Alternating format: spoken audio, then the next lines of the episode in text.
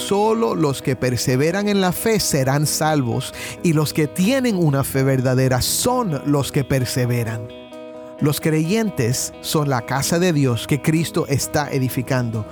Y nos toca retener firme hasta el fin nuestra confianza y la gloria de nuestra esperanza. Nuestra confianza no es en nosotros mismos, es en Cristo. Nuestra gloria es el Evangelio y no nuestra obediencia ni nuestros logros espirituales.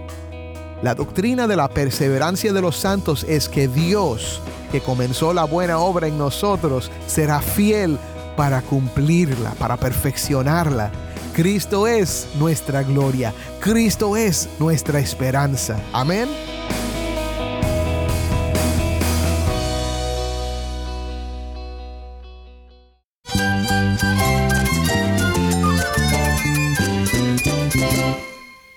Cristo es todo para mí. Mi Salvador, mi amigo, mi guía. Cristo es mi verdad. Es nuestra guía, nuestro faro. Cristo es el Señor y Salvador. Nuestro protector, nuestro amparo, nuestra fortaleza. Es Jesús, el único que te lleva a Dios, el único camino, la verdad y la vida. No hay más ningún camino, es Jesús.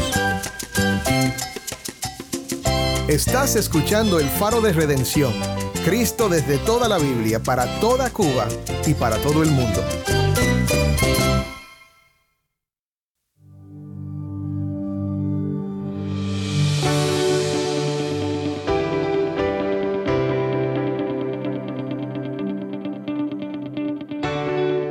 Hola, soy el pastor Dani Rojas, el nuevo director y locutor de El Faro de Redención.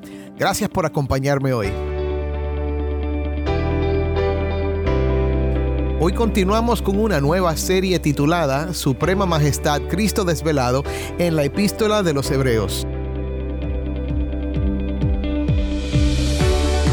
Vamos a pasar cuatro semanas estudiando esta carta que para muchos tal vez será difícil de entender.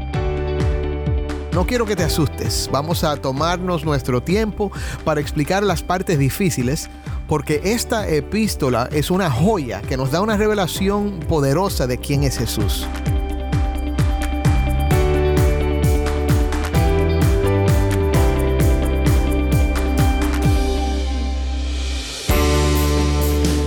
Hoy vamos a hablar de Moisés, uno de los hombres más grandes de la Biblia y de hecho de toda la historia. Dios lo usó para liberar a su pueblo de la esclavitud en Egipto, obrando grandes milagros a través de él y dándole al pueblo su ley a través de Moisés. Y no debe sorprenderte ya, si has estado escuchando esta semana, que vamos a mostrar que Jesús es superior a Moisés. Después de considerar la superioridad de Jesús, vamos a oír una advertencia fuerte que dice, si ustedes oyen hoy su voz, no endurezcan sus corazones. La enseñanza de hoy va a ser una invitación para reflexionar y perseverar en la fe. Así que, si tienes una Biblia, busca Hebreos capítulo 3, versículo 1 y quédate conmigo para ver a Cristo en su palabra.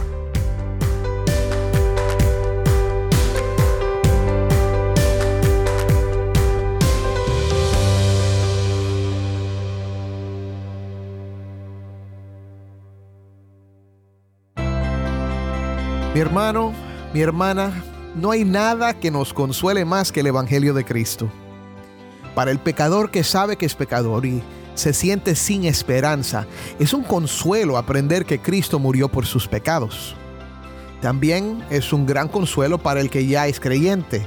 Cuando tu conciencia te acusa, cuando reconoces la debilidad de tu carne, es un consuelo oír de nuevo que Cristo es justo y fiel para perdonar nuestros pecados y limpiarnos de toda maldad. Y cuando el sufrimiento que nos rodea es grande, es un consuelo saber que el Salvador un día enjugará nuestras lágrimas y estaremos con Él para siempre en su presencia. ¡Qué consuelo es el Evangelio! Es por esto que en muchas iglesias puedes oír el Evangelio predicado domingo tras domingo. Y una vez al mes o incluso cada semana celebran la Santa Cena para recordar el inmenso e incomparable amor del Dios que vino a nuestro rescate. En mi iglesia, no importa el pasaje que estemos predicando, sea una carta de Pablo, un salmo o la historia de algún rey malvado de Israel, siempre examinamos el pasaje a la luz de Cristo y su obra redentora. Es igual aquí en el faro de redención. Siempre afirmamos que nuestro objetivo es resplandecer la luz de Cristo desde toda la Biblia.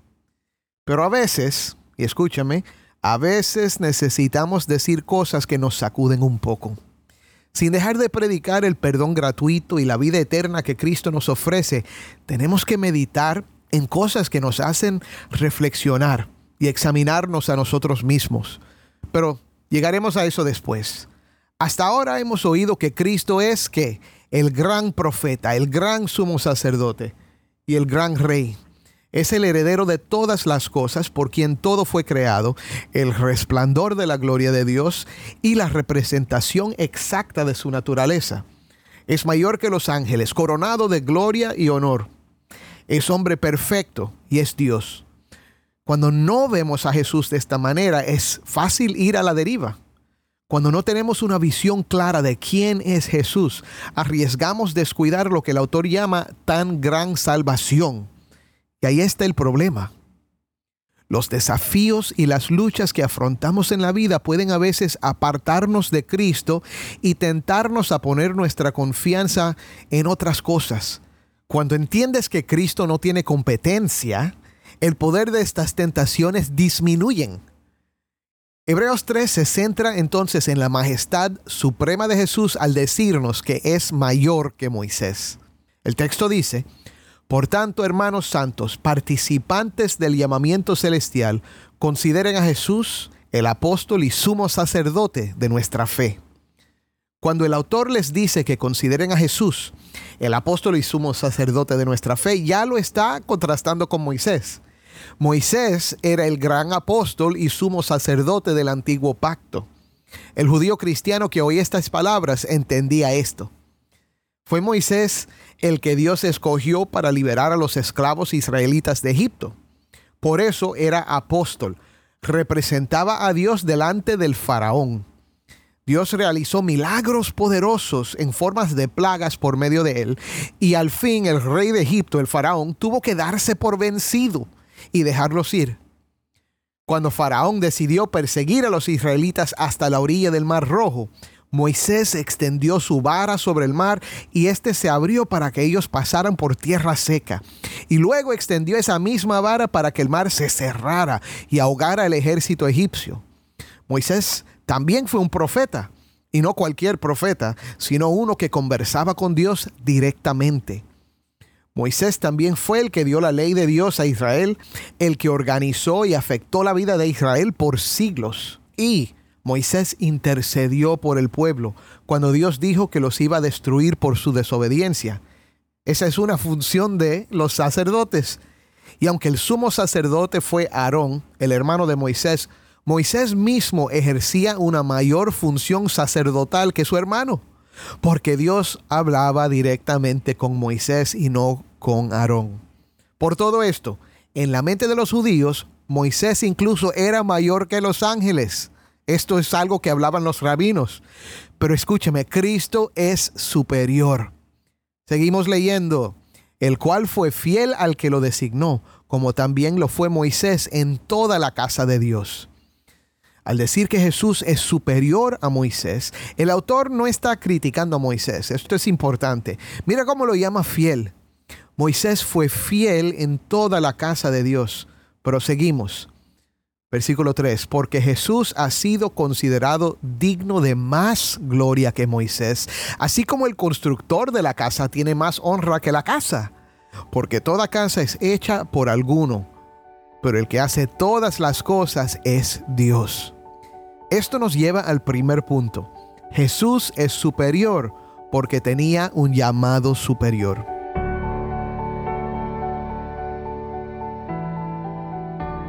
Escucha.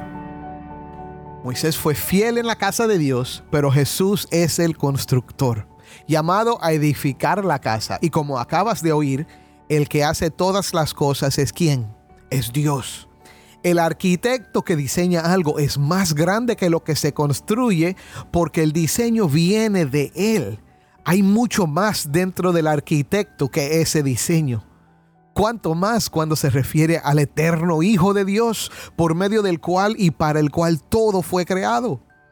Moisés sin duda fue grande, pero considera a Moisés a la luz de Cristo. Cristo es superior a Moisés porque Jesús es el que edifica la casa y Moisés es solo parte de la casa. Kent Hughes comenta sobre esto. Simplemente están en categorías diferentes que no se pueden comparar porque la vocación de Jesús es demasiado superior. De hecho, Dios Padre ha hecho todo el universo a través de su Hijo Jesús. Ahora, el segundo punto es que Jesús es superior porque tiene una identidad superior.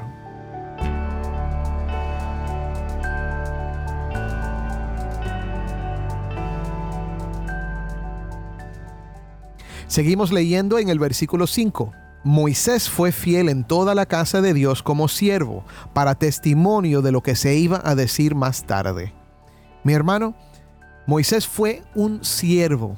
Y la palabra que se traduce aquí como siervo es una palabra griega especial, que solo se usa en el Nuevo Testamento en este versículo para describir a Moisés. Significa un esclavo noble que hace una tarea especial para su amo. Y lo interesante es que en su fidelidad como un esclavo noble, Moisés estaba apuntando a Cristo. Mire lo que dice Albert Moller en su comentario. La vida y el ministerio de Moisés mostraban la superioridad de Cristo. Pretendían señalar al Mesías. Y Kent Hughes afirma, la ley de Moisés, el sistema levítico de sacrificios, las ceremonias, el sacerdocio, el tabernáculo, todo era testimonio de lo que se iba a decir después en Cristo. Jesús mismo dijo a los judíos, porque si creyeran a Moisés, me creerían a mí, porque de mí escribió él. Y ahora, mire lo que dice el versículo que sigue, versículo 6. Pero Cristo fue fiel como hijo sobre la casa de Dios, cuya casa somos nosotros, si retenemos firme hasta el fin nuestra confianza y la gloria de nuestra esperanza. Y ahora comienzan las advertencias y nos llaman a la autoexaminación. Una y otra vez en Hebreos vamos a ver este tema de la perseverancia en la vida cristiana. La verdadera prueba de fe del cristiano es que se aferra a Cristo. De hecho, lo que el Espíritu Santo te está preguntando a través de este versículo es, ¿estás perseverando o te estás yendo a la deriva en las corrientes de la vida? Ahora, no quiero que te confundas. Hebreos afirma la suficiencia de Cristo y sus obras para nuestra salvación. Sin embargo, las advertencias sobre la falta de perseverancia en la fe aparecen a través del libro. Esta es la primera vez que aparecen. Lo que vamos a ir aprendiendo es que solo los que perseveran en la fe serán salvos y los que tienen una fe verdadera son los que perseveran. Los creyentes son la casa de Dios que Cristo está edificando. Y nos toca retener firme hasta el fin nuestra confianza y la gloria de nuestra esperanza. Nuestra confianza no es en nosotros mismos, es en Cristo. Nuestra gloria es el Evangelio y no nuestra obediencia ni nuestros logros espirituales. La doctrina de la perseverancia de los santos es que Dios, que comenzó la buena obra en nosotros, será fiel para cumplirla, para perfeccionarla. Cristo es nuestra gloria, Cristo es nuestra esperanza. Amén. Para los judíos cristianos que leyeron esta carta en el primer siglo, la tentación era mirar atrás hacia Moisés. Tú y yo quizás nos sintamos esa tentación, pero quizás nos sintamos tentados a mirar hacia atrás a otras cosas que nos dieron consuelo. Puede ser una religión a la cual pertenecíamos antes. Pueden ser las cosas que nos ayudaron en nuestras dificultades como la bebida, el placer físico o cualquier otra cosa. Pero Cristo, escúchame, Cristo es superior a todo. Ahora, sigamos leyendo la advertencia, versículo 7. Por lo cual, como dice el Espíritu Santo, si ustedes oyen hoy su voz, no endurezcan sus corazones como en la provocación, como en el día de la prueba en el desierto, donde sus padres me tentaron y me pusieron a prueba y vieron mis obras por cuarenta años, por lo cual yo me disgusté con aquella generación. Y dije, siempre se desvían en su corazón y no han conocido mis caminos. Como juré en mi ira, no entrarán en mi reposo. Y aquí el autor cita el Salmo 95 que usa la historia de Israel en el desierto como una advertencia contra ¿qué? La incredulidad. Después de ver todos los milagros que Dios había hecho a través de Moisés, el pueblo comenzó a dudar porque tenían hambre y sed. Aunque habían salido de Egipto y habían comenzado el proceso de llegar a la tierra prometida, nunca llegaron. Esta es una advertencia muy fuerte para nosotros. ¿Cómo es que una persona que ha oído el Evangelio, que ha participado del estudio bíblico, la adoración en la iglesia y hasta los medios ordinarios de la gracia como la Santa Cena, puede endurecer su corazón y no obtener el fin de su fe, que es la salvación? El corazón se endurece debido a la incredulidad. Es el mismo pecado de Adán y Eva. Teniendo el huerto de Edén, dudaron de la bondad de Dios, no creyeron que Él haría lo que les dijo que iba a hacer. Y eso se convirtió en pecado y produjo muerte para ellos y para nosotros también. Es un proceso. Comienza con la duda, con la incredulidad.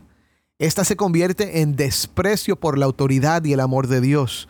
El desprecio entonces conduce a qué? A la desobediencia Darle la espalda a Dios es encaminarse hacia la muerte, porque la vida está en Dios. ¿Qué debemos pensar acerca de esta advertencia? Si tú eres un creyente, ¿debes temer que vas a perder la salvación? De ninguna manera, mi hermano. El endurecimiento de tu corazón no será permanente. Sin embargo, esto no agrada a Dios y te va a hacer cuestionar tu salvación no vas a sentir la misma seguridad, no vas a sentir la paz que tenías antes, pero Dios no te dejará así. Sin embargo, si tú eres una de esas personas que ha gustado de las bendiciones de Dios, que has disfrutado de la iglesia, de la comunión, de la alabanza y adoración, pero sin considerar seriamente quién es Jesús y poner toda tu fe en Él, puedes ser como los que cayeron en el desierto de las casi dos millones de personas que salieron de Egipto, solo dos que tenían más de 21 años de edad cuando salieron pudieron entrar a la tierra prometida. Los demás murieron en el desierto. O sea, no llegaron a la promesa. Por esto es que dice el autor a los hebreos, si oyes hoy su voz, no endurezcas tu corazón. Mi hermano, si me estás escuchando hoy, yo no sé si eres un creyente verdadero o si solo una de las personas que ha oído de Cristo y se siente seguro porque quizás levantó la mano en un culto o ha participado en la iglesia sin una fe genuina. Sin embargo, yo creo que Dios ahora mismo está tocando algunos corazones. Pon toda tu fe en Él, mi hermano. Y ahora, veremos tres instrucciones para protegerse de un corazón endurecido. Primero, protege tu corazón. El versículo 12 dice, tengan cuidado hermanos, no sea que en alguno de ustedes haya un corazón malo de incredulidad para apartarse del Dios vivo. Esto significa que debes examinar tu corazón. Puedes hacerlo ahora mismo. ¿Cuál es tu actitud hacia la palabra de Dios? ¿Aceptas la autoridad de Dios sobre tu vida o desprecias sus mandamientos? Si puedes ver señales de un corazón malo de incredulidad en ti, arrepiéntete, confiésalo al Señor y recibe su perdón. Segundo, ayúdense los unos a los otros. Versículo 13. Antes exhórtense los unos a los otros cada día, mientras todavía se dice hoy, no sea que alguno de ustedes sea endurecido por el engaño del pecado. Por esto es importante ser parte de una iglesia sana en una iglesia donde hay hermanos que te aman y que tú amas, se pueden ayudar los unos a los otros. A mí me ha beneficiado tener hermanos en mi vida que pueden poner su mano en mi hombro y llamarme la atención si me ven desviándome de la fidelidad a Cristo. Y yo lo he hecho por ellos también. Lo necesitas. Tercero, persevera. Versículo 14 porque somos hechos partícipes de Cristo si es que retenemos firme hasta el fin el principio de nuestra seguridad. ¿Cómo sabemos que somos partícipes de Cristo? Es la perseverancia, mi hermano. Sigue caminando. Cuando te caigas y te vas a caer, levántate, pídele perdón a Dios y adelante. El creyente persevera y el que persevera es creyente. Ahora ya estamos llegando a la conclusión de este capítulo. El autor termina con tres pares de preguntas. En cada par, la primera hace la pregunta y la segunda la contesta con una pregunta retórica. El propósito de estas preguntas es hacernos examinarnos a nosotros mismos. Comienza repitiendo la advertencia en el versículo 15. Si ustedes oyen hoy su voz, no endurezcan sus corazones como en la provocación. Y entonces, aquí vienen las preguntas. Versículo 16. Porque quienes, habiendo oído, lo provocaron, ¿acaso no fueron todos los que salieron de Egipto guiados por Moisés? ¿Con quiénes se disgustó por 40 años? ¿No fue con aquellos que pecaron, cuyos cuerpos cayeron en el desierto? ¿Y a quienes juró que no entrarían en su reposo, sino a los que fueron desobedientes? Vemos pues que no pudieron entrar a causa de su incredulidad. Hermano, los que provocaron a Dios a la ira eran personas que salieron de Egipto guiados por Moisés uno puede ser parte del grupo sin tener una fe que salva. Has entrado en la iglesia y te has hecho parte de la vida de una iglesia, pero tu vida y tu incredulidad siguen provocando a Dios. Mi hermano, si ese eres tú, cree en Cristo. No vengas a Él por conveniencia, ni para mejorar tu vida, ni para recibir un milagro, ni para arreglar tu vida. Ven porque Cristo tiene suprema majestad y reina con toda autoridad sobre el universo y dio su vida para salvar a los pecadores que ponen toda su esperanza en Él. Todo lo demás, eso vendrá por añadidura cuando por fe entres en su reposo. Ese reposo esa tierra prometida es para los hijos de Dios, para la casa que Jesús está construyendo, los que le recibieron y creyeron en su nombre, a los cuales Él dio la potestad de ser hechos hijos de Dios. En conclusión, mi hermano, te digo que no basta con tener grandes esperanzas, hay que creer Puedes estar en la iglesia y sentirte conmovido por el Evangelio, tocado por lo que Jesús hizo, participar en los medios de gracia y sin embargo no poder entrar en su reposo. ¿Por qué? Por incredulidad. Así que para aquellos que han probado, pero no han confiado, esta palabra de hoy les llama a poner toda su confianza en Cristo. No endurezcan sus corazones. Y para aquellos que realmente han confiado, sigan caminando. Dios es fiel y se aferra a ti incluso cuando tú lo sueltas temporalmente. Él te conducirá a casa. Créelo. Amén.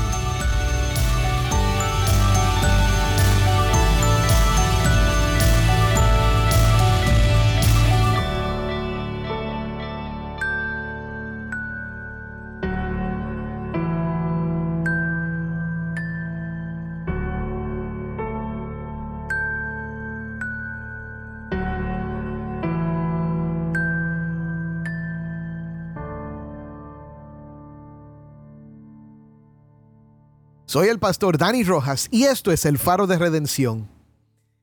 En la epístola a los hebreos vemos que Cristo es el gran profeta y el gran sumo sacerdote y el gran rey.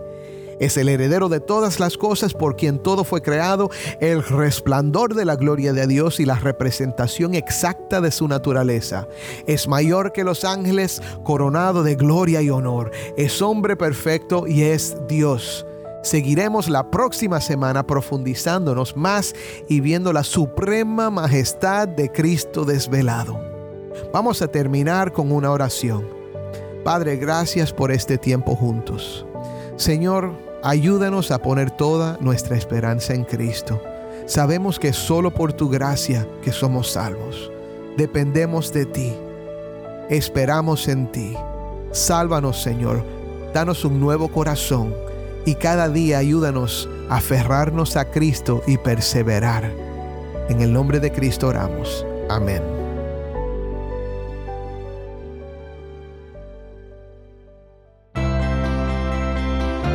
El Faro de Redención como programa radial fue ideado para Cuba, pero ha crecido a un nivel global Te agradecemos por pasar estos tiempos con nosotros estudiando temas que nos fortalecen en nuestro caminar cristiano.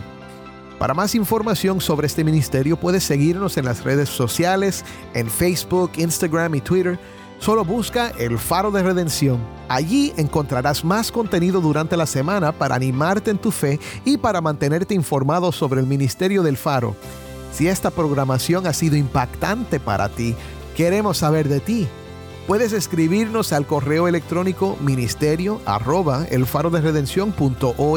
De nuevo, ministerio arroba el faro de redención.org. O mándanos un mensaje de voz a nuestro número de WhatsApp.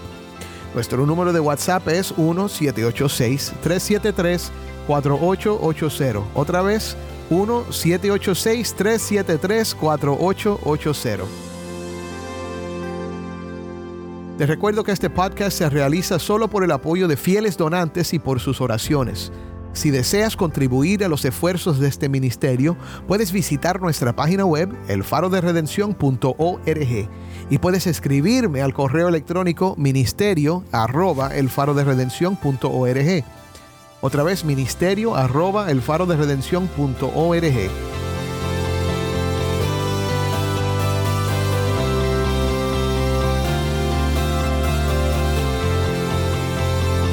Soy el pastor Dani Rojas. Te invito a que me acompañes la próxima semana para seguir viendo a Cristo en su palabra.